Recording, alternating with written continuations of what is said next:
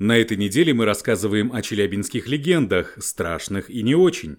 Призрак в элеваторе. Вот уже много лет бытует легенда о призраке, обитающем в заброшенном элеваторе близ площади революции. Впрочем, версия о том, чей дух блуждает там, порой расходятся весьма кардинально. Эти и другие факты из истории современной жизни Челябинска вы найдете в издании «Вечерний Челябинск онлайн» по адресу в интернете вечерка.су.